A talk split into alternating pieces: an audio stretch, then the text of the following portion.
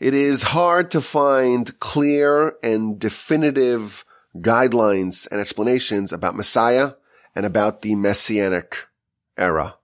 The entire subject is deliberately shrouded in mystery. We aren't given clear details about Messiah and the Messianic era and how it will all unfold.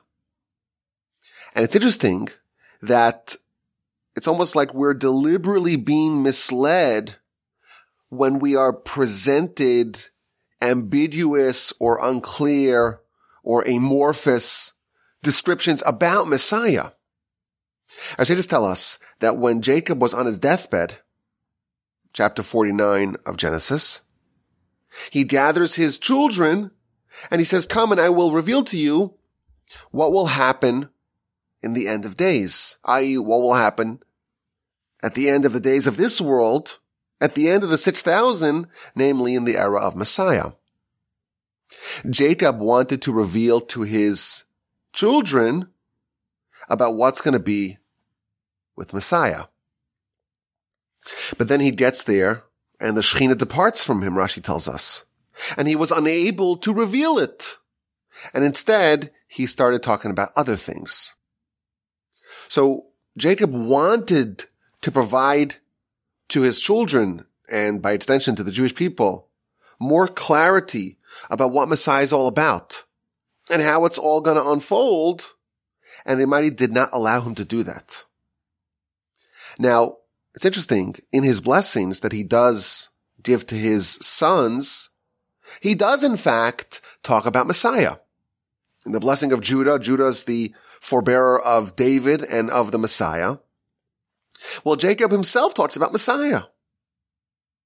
So we have this unusual reality where we're not given clarity in what's going to happen, but we are given hints. We are told some stuff about it, but they are deliberately unclear and ambiguous. And there are some really good reasons we are told why this has to remain unclear.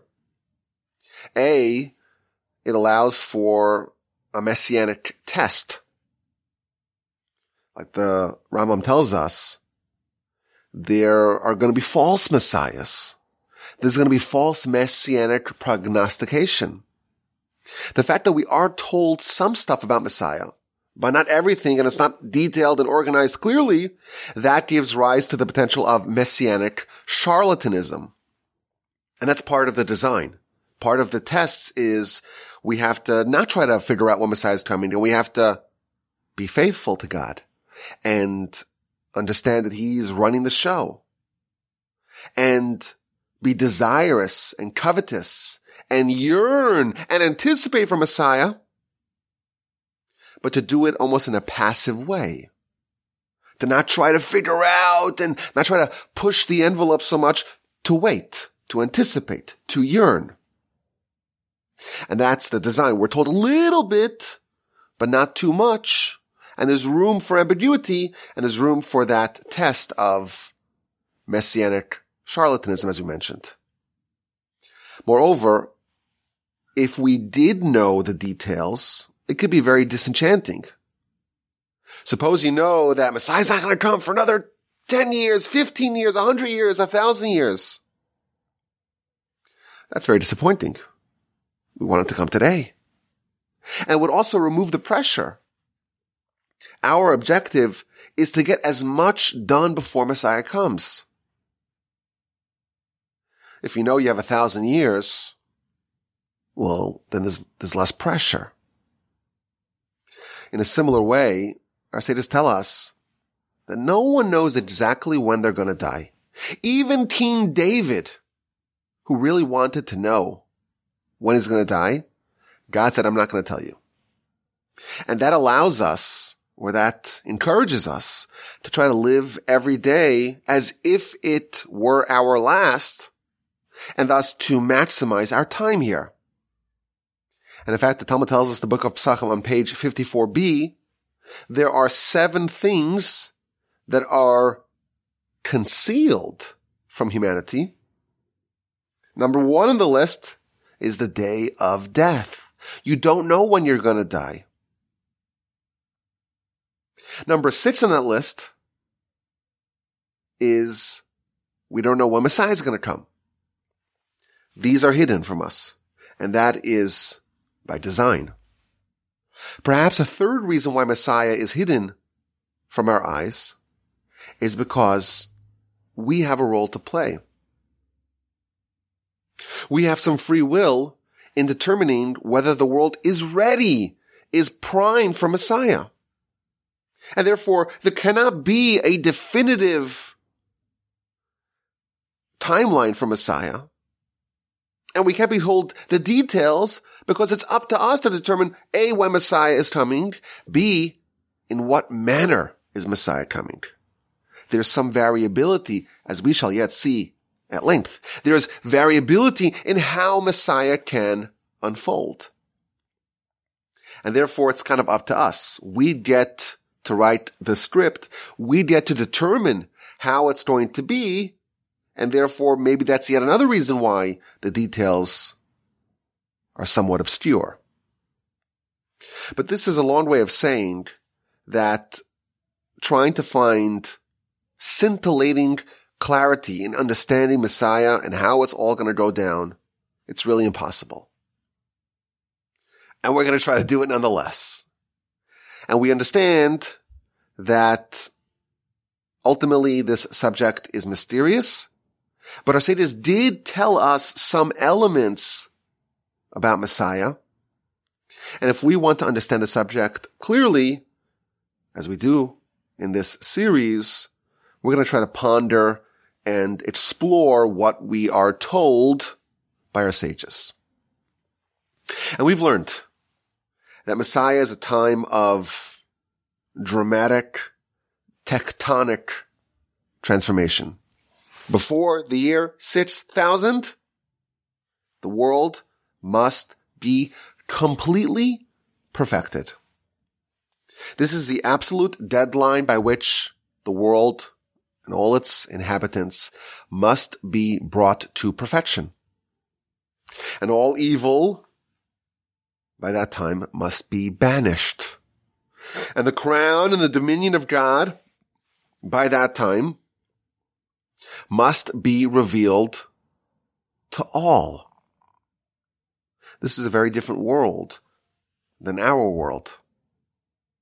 And to illustrate how unique that world is, we spoke about last time briefly about the various prayers that we say when we are yearning and hoping for Messiah.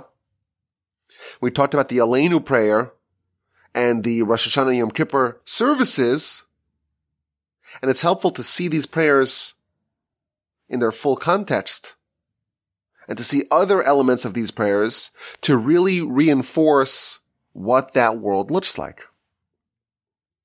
And if you notice in these prayers, there is a word that's being emphasized again and again. And that is the totality of the transformation. Messiah is a world where you don't have these, you know, uh, uh, righteous people here and there scattered throughout the world. The righteousness is completely inclusive. Everyone, everyone, everyone is on board.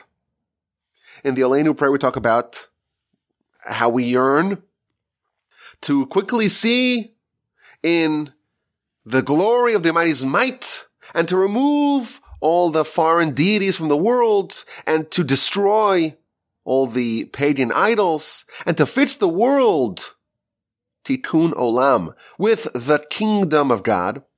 V'chol bnei basar, and all flesh will call out in your name. And all evil will turn back to you. And all the inhabitants of the world will know and will understand that to you all knees will bend. And all tongues will pledge allegiance to you. Again, this idea of all. Kol Ashon, Kol Barach, Kol Yoshua Sevel, Kol Basar, Kol Reishi Aretz. Everyone will accept the yoke of your kingdom. You're going to rule over the, over the whole world.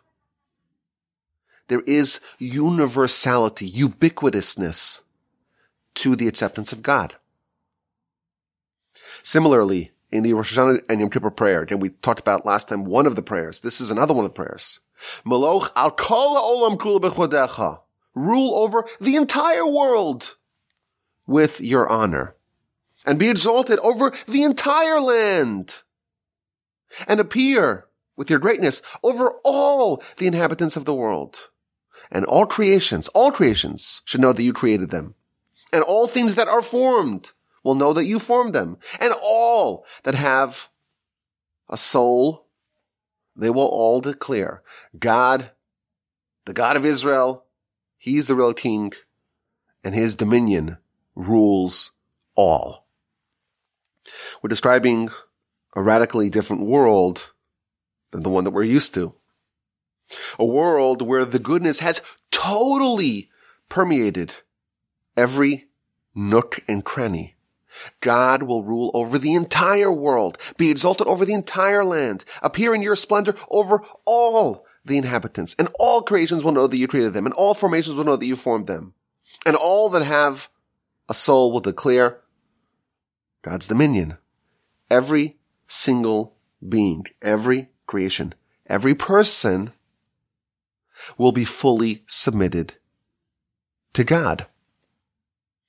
Today, you know, some people, sometimes, in some places, are righteous. In our world, we have isolated spots of righteousness, oases of, of faith. The world doesn't really seem to agree on anything in our world. Messiah is when everyone is there. Everyone is fully committed to God. Everyone is fully submitted to Him. All evil will be eradicated. All false gods will be gone. Everyone will know. Everyone will understand. Everyone will be on the same page. Everyone will come around to see and recognize the Creator. Very different world. And last time we inquired, how does this happen? What are the mechanisms by which Messiah can change the whole world so thoroughly, so substantially, so radically? And we spoke about four main catalysts. Maybe there are more than this, but four main catalysts that factor into this question. We talked about the eradication of the Yetzer Hara. There is part of the, the Messianic suite of changes is the elimination of evil. Well, if you remove the factors that cause us to be distanced from God, well, what, what remains? Just our innate affinity and fealty to the Almighty. That's one factor. A second factor, a second variable is Messiah himself, the force of personality of this incredible individual and how that will sweep the whole world in the direction of faith in God. We talked about the fact that there are miracles associated with Messiah, and that too will change the calculus for humanity. And finally, we spoke about repentance, this national outpouring of a desire to return to God, and that too will ripple throughout the whole world. And again, um, I'm always trying to remind you that we're trying to do this in stages, methodically. We haven't gotten yet to the question of, well, what triggers that? What is the initial cause? Maybe that's something we don't even know. But what causes what? And what's the timeline of the transformation of Messiah? And our layout of this, it might not be chronological. And yes, there may be different ways that it can all play out. But at a basic level, we know for sure that these are factors that the sources tell us will play a role in the grand transformations of Messiah. And today, we're going to begin, please God, our study of these factors in depth. And we're going to start with the factor of the elimination of evil. in the times of Messiah, before the year six thousand, evil will be eliminated, will be mitigated, will be attenuated, will be curbed, will be limited in some way. The Yetzer Hara will be destroyed. It'll be slaughtered. Well, if you don't have the force that pushes you away from God, it can make a lot of sense how the whole world can resume their natural state of submission to God. But what does this mean? What do we know about this important change in the state of evil that will be present in Messianic times? What do we know? What can we speculate? What can we posit?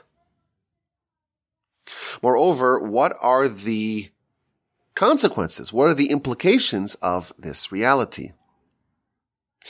So we already saw some primary sources on this idea. Specifically, we talked about the verse in Devarim, in the book of Deuteronomy, chapter thirty, verse six. The verse talks about how God will circumcise our heart and the heart of our children, and thereby we will love Hashem our God with all of our hearts and with all of our soul. God will circumcise our hearts. He's going to remove the blockages from our heart. And as it does tell us, this refers to the eradication of the evil inclination in the times of Messiah. Now, just to get us started, the verse uses very surprising terminology. Circumcision of the heart. This is very precise usage of, of a term. It's not just a random term. It's not just by coincidence. Regarding the evil inclination, the Yetzer Hara, the Talmud delineates seven different names of the Yetzer Hara. This is in the book of Sukkah on page fifty-two A. There are seven names for the Yetzer Hara. God called it evil. Moshe called it uncircumcised. David called it impure. Solomon called it a hater. Isaiah called it a stumbling block. Ezekiel called it a stone. And the prophet Joel called it the thing that's hidden within me. We have a verse in Scripture, and we have the Talmud that tells us that the Yetzer Hara is called a foreskin. It's called an uncircumcised one. And thus, on a basic level, well, if the Yetzer Hara is akin to a foreskin in some dimension, it can be circumcised. Now, it's interesting. There are two verses in the Torah that talk about circumcision of the heart. We spoke about Deuteronomy chapter thirty, verse six. God will circumcise our heart. But we also have Deuteronomy chapter ten, verse sixteen. In that verse, we're told, you should circumcise your own heart. So the notion, the concept of circumcision of the heart appears twice. In one, the quote-unquote mohel, the circumciser, is God. And in one, it's us. So this process of circumcision of the heart, who, who does it? Is it us? Or is it God? I think the answer is, is obvious, really. Our mission is to remove the evil, to fix the world, to eliminate the force that's trying to create barriers and distance between us and our Creator. The mission is to circumcise the heart. That's the objective. That's the goal. Today, in current times, that is our mission. Prior to Messiah, prior to the whole Messianic era, our mission can be distilled to this, our task, to the best of your ability, as much as you can, circumcise your heart. When Messiah comes, that process is going to be given a divine oomph. God will circumcise our heart. Now, this idea fits very nicely with the Talmud that we mentioned last time. The Talmud gives a very dramatic description of the slaughtering of the Yetzer Hara. In the future, they might take the Yetzer Hara and slaughter it before the righteous and before the wicked. We remember the Talmud. The righteous, it appears like a mountain, and the wicked, it appears like a strand of hair, and they're crying, and they're crying. But who slaughters the Yetzer Hara? In current times, it's our responsibility to eradicate the Yetzer Hara, to circumcise our heart. With Messiah, apparently, God takes over. This element of the Messianic time is apparently done by God. It's ordained from above. God slaughters the Yetzer Hara. God circumcises the heart. There is yet another insight about the comparison of the Yetzer Hara to a foreskin, and that is what results from this form of circumcision. Our sages tell us that with circumcision, you remove something, but you automatically expose something else. Our sages tell us that circumcision is about the removal of one thing and the revelation of another thing. You remove the Yetzer Hara, you remove the foreskin, and you reveal the crown. In our world, the crown of God is, is apparently not complete. The world is not fixed with the kingdom of God. God's throne, as the verse tells us in Exodus, is not complete. So long as the evil is present, so long as Amalek is a force in the world, God's throne, so to speak, is incomplete. The world is not perfected with the kingdom of God. But what happens once the Yetzer Hara is removed, once the foreskin is excised, is circumcised? Well, then by extension, the byproduct of that is that the crown of God will be revealed. And what will you discover? What will you unearth when you remove the evil inclination? You will just uncover what was always present. We have a soul within us.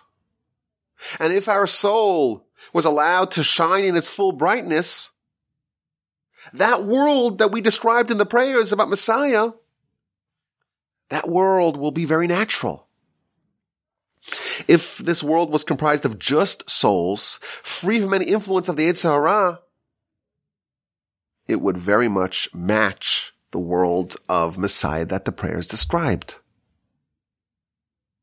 And thus, we have some context to this grand idea of Messiah and this wonderful transformation. How does that happen? You remove the evil, and thereby you expose the crown. Now,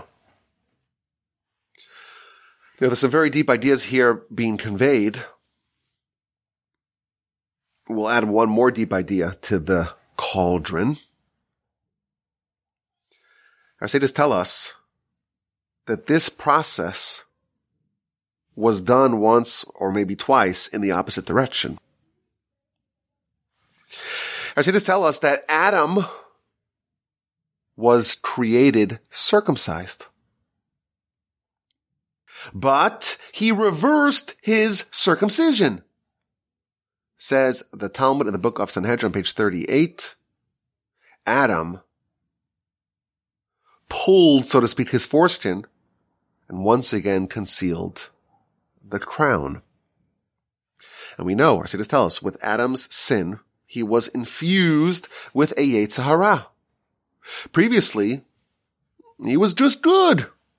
The force of evil was external to him. With Adam's sin, he became a mixture, an amalgam, a mashup, a fusion of good and evil. And that's the world that he leaves us with. Post Adam's sin, the world is defined as being one of a mixture, good and bad, both operating simultaneously.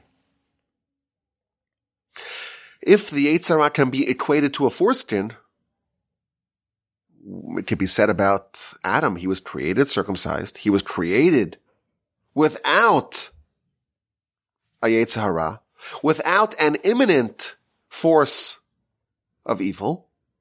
And he reversed it. With his sin, he brought the Yetzer Hara into him. Accordingly, when we are told, of course, this is a subject that we mentioned already in the past, when we are told that in the times of Messiah, the Yetzer Hara will be circumcised, in effect, we are being told that we are going to be restored to the way things were prior to Adam's sin. That's a very lofty stature. It's a stature that very few people have ever, even individually, arrived at. To appreciate that, we can look at the Talmud, the book of Bava Basra, on page sixteen b, going into seventeen a, it's talking about the forefathers. Abraham, Isaac, and Jacob. Three people. When they were in this world, they managed to get a taste of Olam Haba. And they are Abraham, Isaac, and Jacob. And it quotes the verse, Bakol, Mikol, Kol.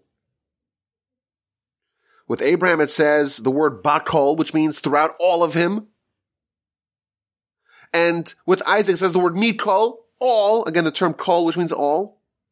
And with Jacob, it said the word Kol, all.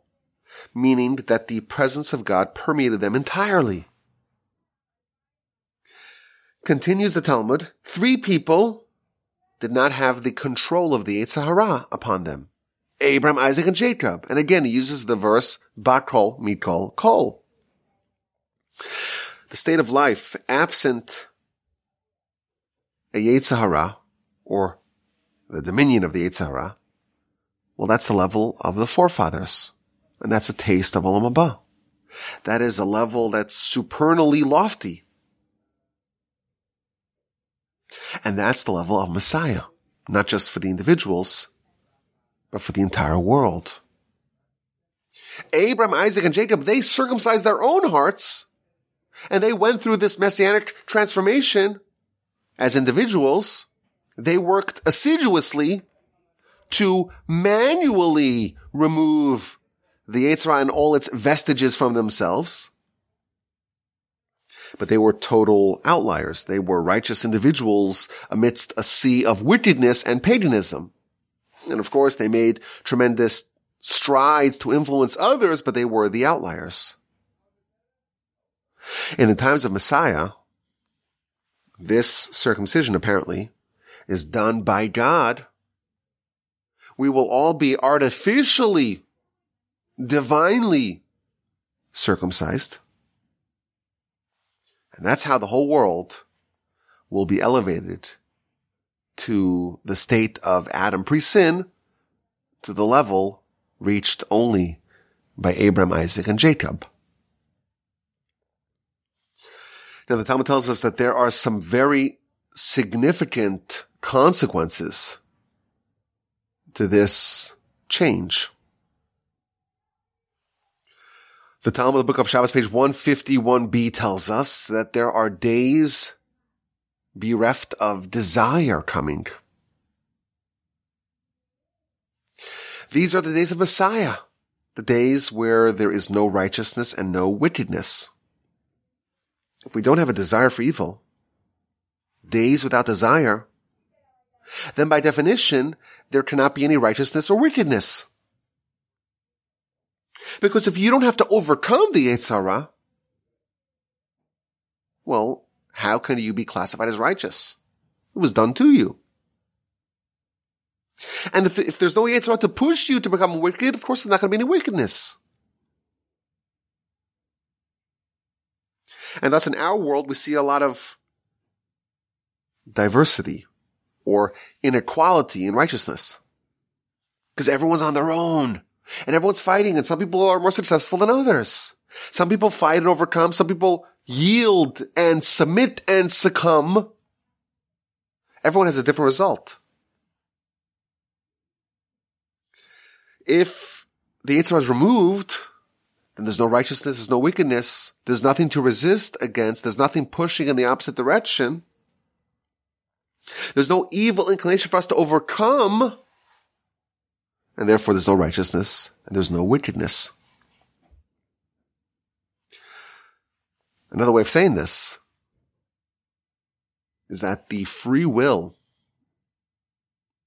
that allows every person to either ascend and become more righteous, or descend, degenerate, devolve, and become more wicked,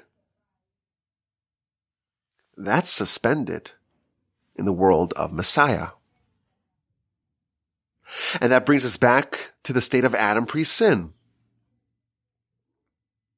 Our sages tell us that Adam technically, theoretically had free will. But his free will to do a sin, in the words of the Nefesh HaChaim, it was equivalent to the choice that we have to jump into a fire. If you see a burning furnace, can you jump into it? It would be highly inadvisable, of course, to do so. But do you have the choice to do so? You do. You don't have the desire to do so. That will be the state in the Messianic era. You may technically have free will, but you won't have the desire, and thus your free will will be greatly limited in its scope. You can say that free will will be suspended, or curbed, or limited in some way. Now, as an aside, I know we're going very deep, we'll go just a little bit deeper. This is why Adam sinned. Adam wasn't happy not having desire. He wanted to have the evil inclination. He wanted the evil and the good operating within him simultaneously. He wanted the dynamism of the challenge. He wanted to have the greater upside and, of course, the downside risk as well. He wanted life to be more meaningful. And that's why he jumped into the fire, and he reversed his circumcision, and he willingly imbibed the Yetzer Hara. He knew exactly what he was getting himself into, and he did it all willingly. And this raises the question, well, if the times of Messiah are like the times of Adam pre-sin, and humanity then coalesced in, in Adam, made a decision that that's not what we want, why do we want Messiah? Or why, when we are in a state of Adam pre-sin, in the times of Messiah, why won't we want to retrace Adam's sin again and reverse it all again to gain that midst of good and evil once again? That's a very advanced question. I think I have an answer. We'll put a pin in that because that's, I think, I think it's much later on down the line in our studies. But regardless, this is a major insight. One implication of Messiah and the removal of the Yetzer Hara is that our free will, to a certain extent, will be limited. And this brings with it a whole host of questions. It opens up the next realm of investigation for us. What is the nature of this elimination of evil, this reduction of the Yetzer Hara, this removal of the Yetzer Hara in the times of Messiah? Can, can we really understand that it's totally removed? That seems to be problematic. After all, the Yetzer Hara does serve a vital function. It does give life more dynamism and more opportunity and more meaning and more purpose. The days of Messiah are days without desire. Yamim asher ein b'hem chifetz. There's no desire. Will the days of Messiah be dull and listless? Is that really what we're hoping for? Furthermore, my grandfather, bless his memory, asked a wonderful question by noting that there's actually a precedent for this. There was one time in history when the Yetzer Hara was limited. Our sages tell us in a few places in the Talmud, Book of Sanhedrin, Book of Yoma, page sixty-nine b, with the beginning of the Second Temple era, the men of the Great Assembly assembled and prayed and fasted for three days to eliminate the Yetzer Hara for idolatry. They argued and they petitioned and they reasoned, we don't want it and we don't want its reward. And after three days of intensive prayer and petitioning, the Almighty delivered to them the Yetzer Hara of idolatry. And then they figured, well, let's, let's go the whole distance. Let's eliminate the other evil inclinations for promiscuity. So they continued their prayer, and they were again successful in eliminating the Yetzer Hara. But then they were faced with some problems. If you eliminate the Yetzer Hara for promiscuity, will the world have continuity? So they weren't sure what to do. So they decided to wait a couple of days and see what happens. And a few days later, they needed a fresh egg for a sick person. And even the chickens and the roosters had stopped to procreate. So they said, wait a minute, maybe we went a little too far because we eliminated the Yetzer Hara for dynamism, for procreation, for promiscuity. What do we do now? We can't really ask to eliminate this desire partially.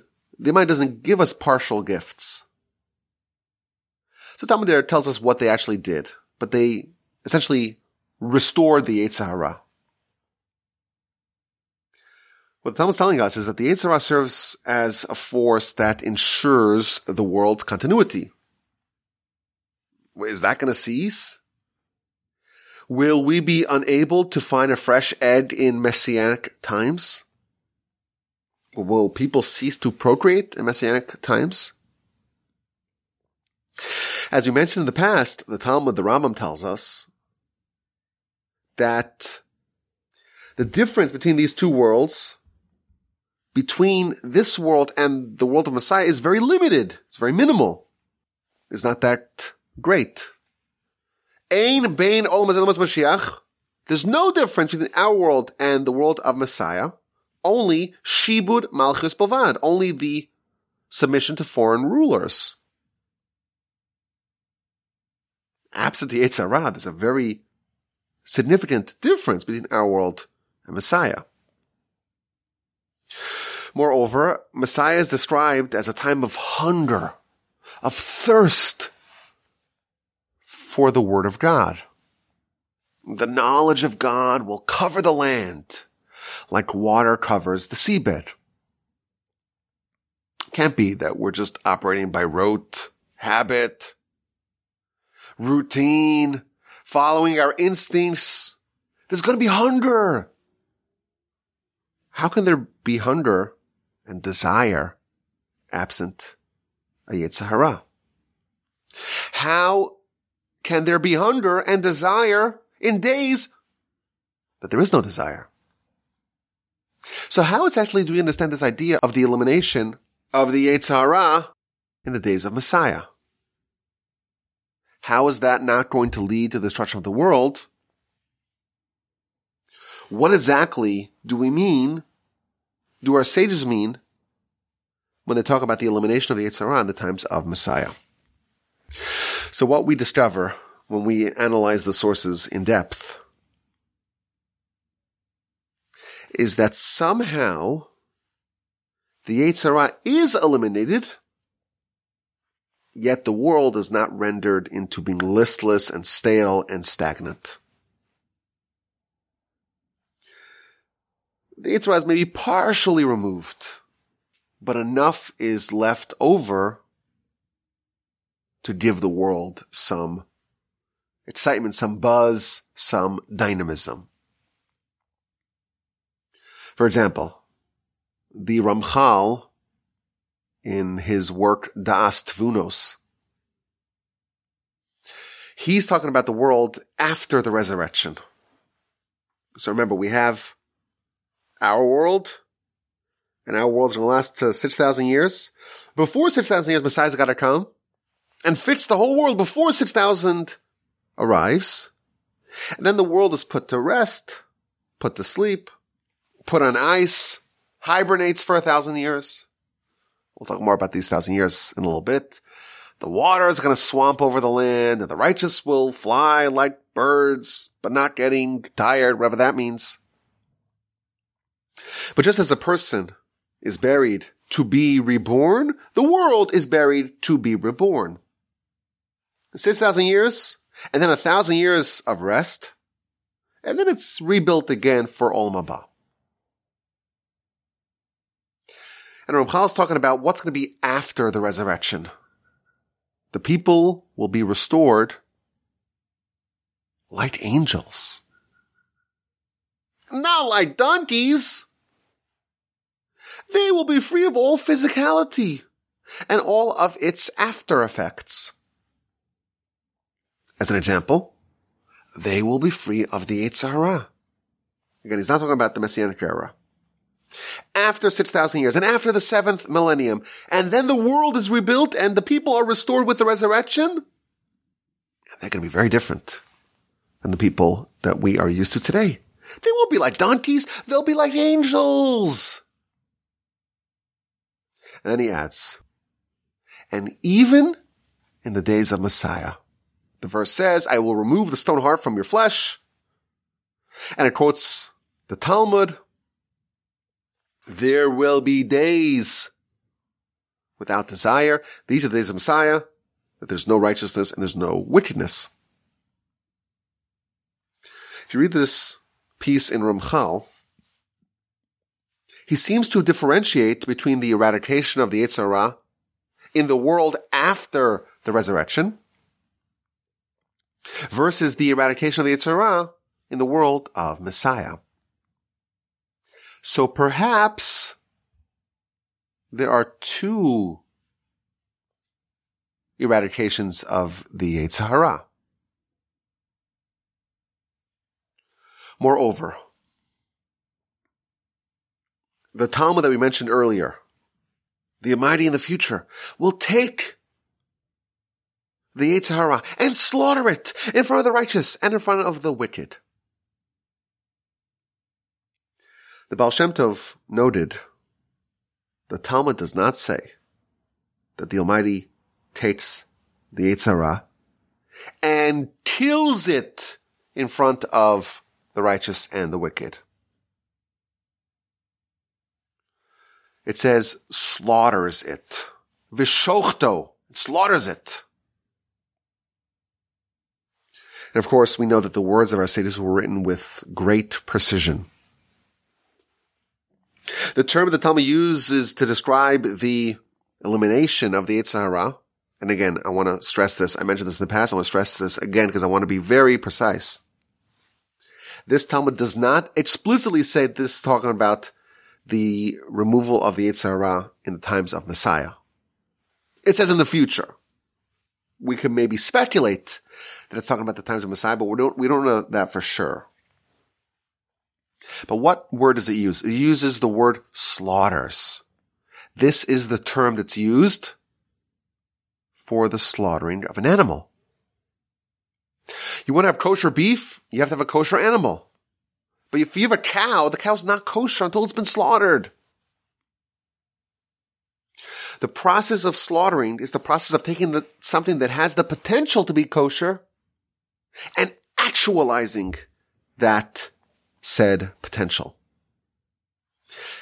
Says the Baal Shem Tov, this process is not describing the elimination of the Yetzer Hara, but the koshering, the rending of, the rendering of it as kosher.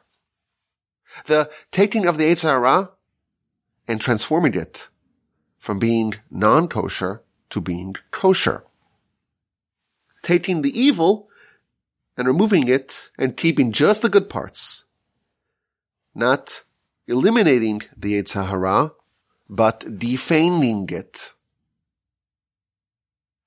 And thus, perhaps we can say that free will will be changed, will be altered, but it won't be eliminated entirely. The Yetzer Hara will still be there, but now in a kosher version. Now, this idea is well developed in the Talmud and elsewhere, that actually what's ideal is not to eliminate the Yetzer Hara, but to channel it properly. For example, the Talmud, the Talmud of the book of Kiddushin on page thirty b tells us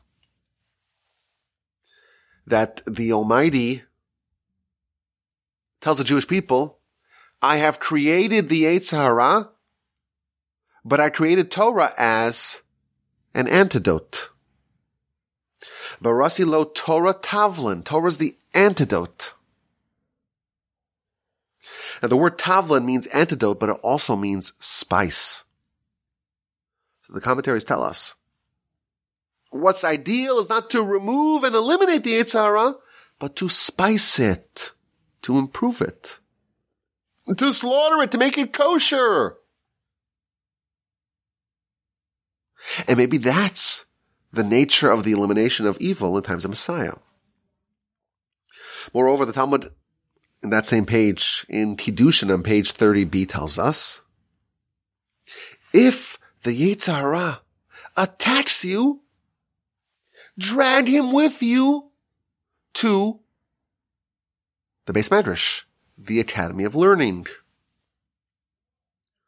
Now, if the Yetzer Hara was just an unmitigated evil, you wouldn't want him with you in the academy. You'd want him far away from you. Evidently, if you could find a way to, to channel the Yetzer Hara to be an asset for you in the academy, well, that's ideal. Drag him with you to the academy. Deploy him in the Bais Medrash, because that is the best of both worlds. The Midrash tells us, quoting a verse, if your enemy is hungry, feed him bread. Says the Midrash, your enemy, that's the Yetzer Hara. And bread, that's Torah. Take the Yetzer Hara and feed it Torah. And now it is an asset, not a liability. So when our sages tell us that the Yetzer Hara is going to be slaughtered, eliminated, maybe, maybe there is still some dynamism because the Yetzer Hara is now rendered kosher. Now, this notion that the elimination of the Yetzer Hara is not necessarily the complete eradication of choice, this notion is echoed in the commentary of Ramban to the aforementioned verse in Devarim, Deuteronomy chapter thirty, verse six. God will circumcise your heart and the heart of your children, and you'll love Hashem your God with all your heart, with all your soul. So the Ramban gives, gives us the context of this. Since creation, we have, we have choice. We have free will. We could be righteous. We could be wicked. And when we make choices, well, we earn either merit or punishment. But in the times of Messiah, our choice to do good will be natural. If you read the Ramban very carefully, he doesn't say there's not going to be any choice. There will still be choice, but the choice to do good will be natural. And the heart will not desire something that's inappropriate for it. The things that are harmful for you, you won't covet at all. And that's what's referred to in this circumcision of the heart. Because lust and desire are like a foreskin for the heart. And the circumcision of the heart, that's to remove the desire, the lust for the things that are harmful. And in that time, man will be restored to the way man was prior to the sin of Adam. That man will do naturally what is appropriate to do. But man will not be bedeviled by wanting one thing and having simultaneously the opposing desire to do the opposite. In our life, there is there's dissonance, there's resistance. We want to do mitzvos, we want to study Torah. We want to follow our intellect to do what's right. But we also have inclinations to do things that are not right, that are inappropriate. And there's a different domain, so to speak, operational within us. We have good impulses and bad impulses, good characteristics and bad characteristics. And we have sometimes an inclination to get angry and to do terrible things and to be violent. On the other hand, we want to do good, we want to be righteous, we want to be kind, we want to be hospitable. You look at Abraham and you see what it's like when we have a person who is not conflicted. Abraham, he also does kindness. And he also de- deploys anger. He's hospitable, but he also distances himself from other people. And he also uses violence sometimes. But in every instance, he's doing what's right. For the passerby, he offers kindness and hosp- hospitality. When Ishmael goes awry, he banishes him and is very cold to him. And when Lot is a bad influence, he sends him away. And when it's appropriate for him to engage in warfare, he does, as is described in chapter fourteen of Genesis. Abraham also has these qualities of kindness and anger and violence and goodness and hospitality, but there's no dissonance. There's no conflict. Every quality, every attribute, every trait is given its right time and place for when it is proper to deploy it. Similarly, when we talk about Torah, and we have the idea of lust, and they seem to be such opposites in our world. One is the domain of the, the soul and the Yetzer Tov, the good inclination, and one's the, the body and physicality and pursuit of pleasure, on the other hand. In Messiah, we're going to be like Abraham. All those forces will still be present, but what's going to be in charge is the soul, like Adam prior to his sin, like Abraham, Isaac, and Jacob. We're going to have the impulses, so to speak, that are currently the domain of the Yetzer Hara. We're going to commandeer them from the Yetzer Hara and have a good version of all of these. And thus the world can still have its dynamism and excitement, but all in a kosher fashion. Finally, I have some speculation of my own that I want to share with y'all. The Talmud tells us that one of the great sages, after he finished praying, he would add an optional prayer of his own, and the optional prayer that he would supplicate, he would tell God, you know that it is our will to do your will. And what inhibits us? What stops us from doing your will? The leaven in the bread and the dominion of foreign rulers. Se'or shebeisa, the leaven in the bread, v'shibud malchios, and the dominion of foreign rulers. May it be the will before you, may you agree to it, that we be saved from these two forces and we return to do your will wholeheartedly. In part one of my book, Upon a Ten-Stringed Harp, I spend a lot of time focusing on this Talmud and the idea of the two elements of the Yetzer Hara. The Yetzer Hara is this foreign god, this evil inclination, but we prove in the book that there are two elements, two aspects of it. There's the internal Yetzer Hara and the external Yetzer Hara, and they each try to impel a person to sin in different ways. And in the book we prove, or we speculate, we posit, we espouse the theory that the leaven in the bread, the agent that puffs up the bread, converts matzah into chametz, that's a reference to the external Yetzer Hara.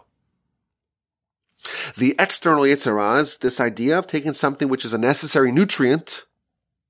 It can serve as fuel for a journey, and it gets transformed into a value of its own, something to pursue as an end unto its own.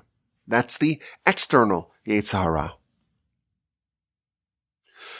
The control of the foreign rulers, the second, the second inhibitor for us doing the will of God, according to this prayer. Well, that's the internal Yetzer Hara that maintains dominion over a person. And what's that called? That's called Shibud Malchios, the dominion of foreign rulers. Isn't it interesting that when our sages differentiate between this world and the world of Messiah, the Talmud uses the identical words? Ein bein olam hazeh le'emes Mashiach ela shibud malchius bavad. The only difference between this world and the world of Messiah is dominion of foreign rulers. So we always thought it meant that, well, you have uh, this government and that government, and this empire and this kingdom. And Messiah comes, we'll have our own kingdom. We won't have the dominion of foreign rulers. But maybe, just maybe, when the Talmud uses the identical words to describe the thing that inhibits us to have a relationship with God, and as we speculated in my book, maybe that's referring to an element, half, so to speak, of the Yetzer Hara. Maybe when the Talmud talks about Messiah as not having Shibud Malchios, maybe it's referring to one element of the Yetzer Hara. So maybe we can speculate that in the world of Messiah, one element of the Yetzer Hara is not present, but the other element is still there. And thus, maybe that's the understanding of the times of Messiah and why or how there can still be dynamism and hunger and thirst while not having a Yetzer Hara present.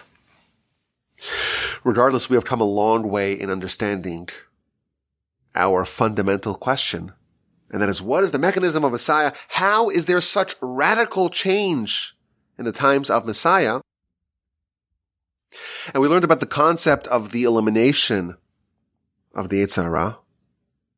And we understand, of course, that absent an evil inclination, it's natural for the soul to shine. And yes, to a certain extent, merit will be devalued. But to the best of our understanding, there will still be hunger, and there will still be thirst, and there will still be dynamism in the times of Messiah, hunger and thirst for the Word of God. I want to end off with one very nice idea, courtesy of Maharal, with a wonderful illustration. We talk about Messiah coming and this whole process of the Messianic transformation and the Messianic revolution and the deposing of the Yetzer Hara and the installing of God as the dominion over all. And the Almighty coming and circumcising the heart and apparently artificially completely changing the calculus and improving everyone and elevating everyone. And everyone becomes subservient completely to God. And this radical improvement in the state of righteousness in the world. And the Talmud says, well, there's there's no there's no improvement. There's no righteousness in the times of Messiah. And there's no wickedness in the, in the times of Messiah. Is there room for elevation in the times of Messiah? Is it all going to be us passively being elevated by God? Or can we get some credit or some merit and be elevated to higher heights in the times of Messiah? So the Maharal compares this to the concept of eruv tavshilin. Eruv tavshilin. Now, what is eruv tavshilin? We know that on Shabbos, we are not allowed to cook. On festivals, we are allowed to cook. Of course, there are some details and laws about how exactly you ought to do that. But you're allowed to cook on festivals for usage on said festivals. What about when there's a festival, let's say on a Friday, and then that goes back to back with Shabbos that comes afterwards? You're allowed to cook on Friday on the festival for usage in that festival. But you cannot cook on Friday on the festival for usage on Shabbos. Unless you make an eruv tavshilin, which is a halachic device that permits you to cook on Friday for usage not on Friday, but on Shabbos.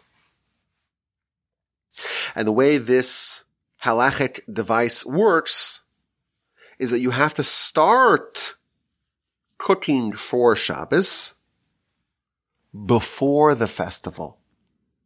On Thursday, when it's still the weekday, preceding the festival. If you cook a little bit, start cooking on, on Thursday for Shabbos, then even on Friday, which is the festival, you're allowed to continue the cooking for Shabbos. That's the concept of eruv tavshilin.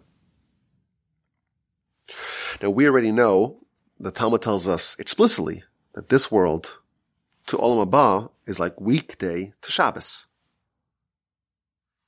And we're trying to cook, to prepare in the weekday for Shabbos, for Olam Haba. That's already clear in the Talmud, the book of Avodah Zarah, page three A. We've mentioned it in the past. Well, if this world is a weekday and Olam Haba is Shabbos, what is the Messianic era? The answer is that the Messianic era is like a festival. So you go not from this world to Shabbos, you go from this world to the festival, and the festival to Shabbos. This world to the Messiah, and Messiah to Olam Haba. Can we prepare in the times of Messiah for Shabbos, so to speak, for Olam Haba? It depends. If you start preparing in this world prior to the festival, prior to Messiah, then you can continue the preparation on the festival in the times of Messiah for Olam Haba.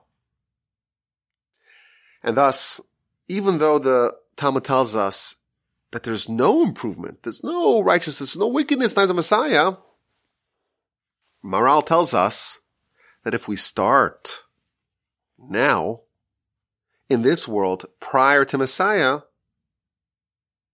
the continuation of that, so to speak, cooking for Shabbos can continue on the festival in the times of Messiah. We've learned a lot. We've covered a great distance. We've seen four different ways of presenting the idea of how the eighth will not be eliminated entirely, completely. The world will not be rendered stale and stagnant. The eighth will be slaughtered. It will be upgraded to being productive. It's going to be eliminated in stages, Ramchal tells us. There will still be something left during the Messianic times. Ramban, in his essay to Devarim thirty-six, tells us that we will still have choice, but we will naturally choose good. And we talked about my theory of the two elements of the Yetzer Hara. Only one of them will be eliminated in the times of Messiah. Of course, many questions remain. How exactly it gets eliminated? Of course, the Talmud apparently tells us that it's done by God. But how exactly it works, that is still a major mystery. And even though the Talmud tells us that it's going to be slaughtered by God, we've already been accustomed to the idea that there's probably some nuance in that. And that angle we have yet to address. But I think we have taken a chunk out of this subject. There's a lot more to uncover and to ponder. And please God, next time we will talk about the persona of Messiah himself, this individual, this king that will arise, that will come on a donkey, we're told. This towering figure who's going to change the whole world. That is on our agenda for next time. This was delightful to study with y'all. I'm in the Torch Center. You are wherever you are. I appreciate your, your friendship and your kindness and your listenership. And if you want to send me an email to talk about this subject or any other subject, my email address is rabbiwolbe at gmail dot com.